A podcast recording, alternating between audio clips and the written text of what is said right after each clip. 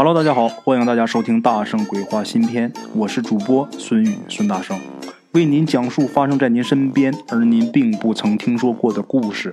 每天晚上，大圣鬼话与您不见不散。OK，各位鬼友们啊，咱们今天的这个故事啊，是一位鬼友他父亲啊，根据他们当地的传说并入史料总结出来的这么一个故事啊。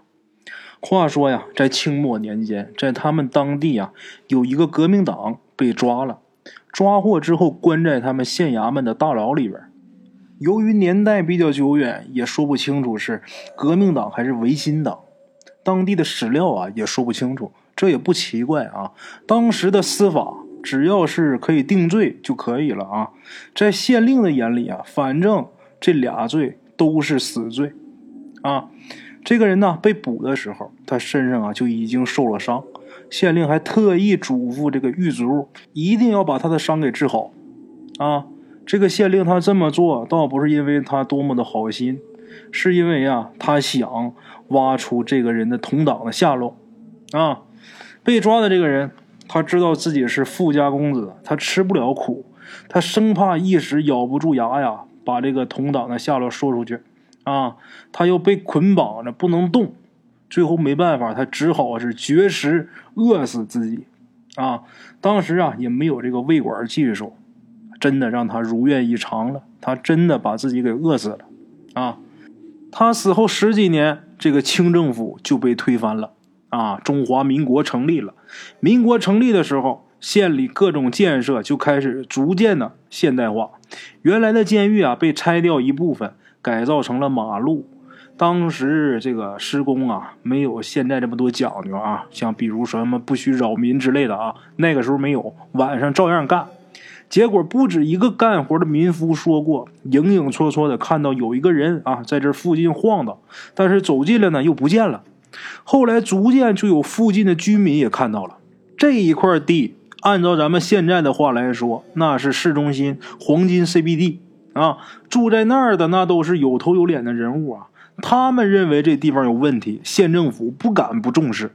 啊，当时啊也不讲什么唯物主义，不是说闹鬼了吗？好，那自然是请人来捉鬼，请来的呢就是城外的道士。这人呢，你说他没本事吧，也不是；你说他有本事吧，本事又不大。啊，县政府也是图便宜把他请来的，因为是政府请的。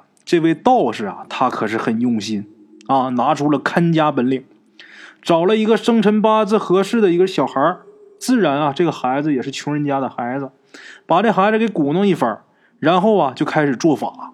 他在这边做法，让这小孩看着，告诉这小孩，如果你看到什么奇怪的啊，你就告诉我。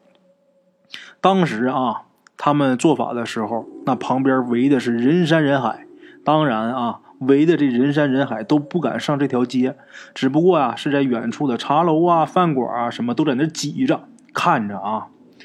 这个做法的时间呢是月亮刚上来的时候，这道士啊做法和跳舞也差不多啊，没一会儿就满身大汗。这时候呢，这小孩忽然说看到了什么啊？那看到什么呢？这小孩说呀，他看见一老头领着一个青年呢往前走。但是走不到十几步，这青年就反身回到刚才出现的地方，任这个老头怎么着急呀、招手啊，哎，过去拉他呀，这青年就是不走。啊，这道士啊收了法，就跟别人说啊，这小孩看见的这一幕是当地的土地呀送一个鬼魂走，但是呢，这个鬼魂呐挺厉害，就是不走，土地拿他也没办法。这道士说不要紧。啊！我明天请阴兵来抓他，啊，把他抓走就完了。依着这个小孩啊说的这个面貌啊，就是那个青年当年饿死在狱中的那个革命党。因为时隔不远嘛，是吧？十几年的事儿。这小孩一说啊，看见的这个青年的体貌特征，有很多人呢就已经确定就是他啊。等到第二天，这个道士晚上又。摆上这个法坛，开始做法了。这第二天不用小孩啊。天黑以后呢，法坛摆好，他开始捣鼓，开始弄。也不知道啊，是他真的有本事，还是这个气象变化啊？大家还真就觉得阴风习习。大伙儿都想啊，这回好了，阴兵来了必然是可以把这革命党啊这个鬼魂给他抓走了。想的倒是挺好，没想到这道士啊，他折腾了两个多小时，下了坛啊，喘了半天气，就说这鬼太厉害了啊，阴兵都不敢抓他呀。唉，看来我只好出绝招了。绝招就是强行把这鬼魂赶走的意思。他这绝招啊，得用几十只纯黑的狗啊。那当时现准备，这一时间没有啊，是吧？第二天，这政府下令各乡去给我找去啊。各个乡里边找还是没找齐，然后又去临县又买了十几只，总算是凑够数了。一共四十几条啊，应该是四十九条黑狗。这道士啊，他第二次又去开坛做法。这一次他没上坛，他让那小孩上去啊。道士烧了一道符，念了咒，然后左手抱着一个木盆，右手拿着一个铜碗。这木盆里放的啊，就是白天那四十九条黑狗的狗血。每走一步，他就拿这碗崴出来一碗啊，往出一泼，同时啊念一句咒语。这一盆泼完了之后，赶紧有帮忙的过来。把这狗血给它填满，给补上。那四十九条狗的狗血那可不少啊！啊，很快这条街就快走完了。这时候道士已经是满身大汗，虽然他没说啊，但是大伙看热闹的也能看得出来。他如果成功的把这条街洒满这个狗血，他走出街口，这个事儿就应该差不多能成。结果呢，还在差不到十几步的地方，这道士啊，忽然间摔了一跤。这人呐就不动了。刚开始啊，这些看热闹的没人敢过去啊。后来等了好半天，几个胆儿大的才过去看。到那儿一看，这道士这时候早就已经咽气了啊。坐在这个法坛上的小孩说呀：“从道士一开始泼血的时候，他就看到那个青年又出现了啊。这个青年呢，他还是没有动，只是这么看着道士。后来青年一转身。”这道士就倒下了，啊！从那以后啊，没有人再敢提捉鬼的事儿。慢慢的，本县的人他晚上就不敢从这儿过了啊。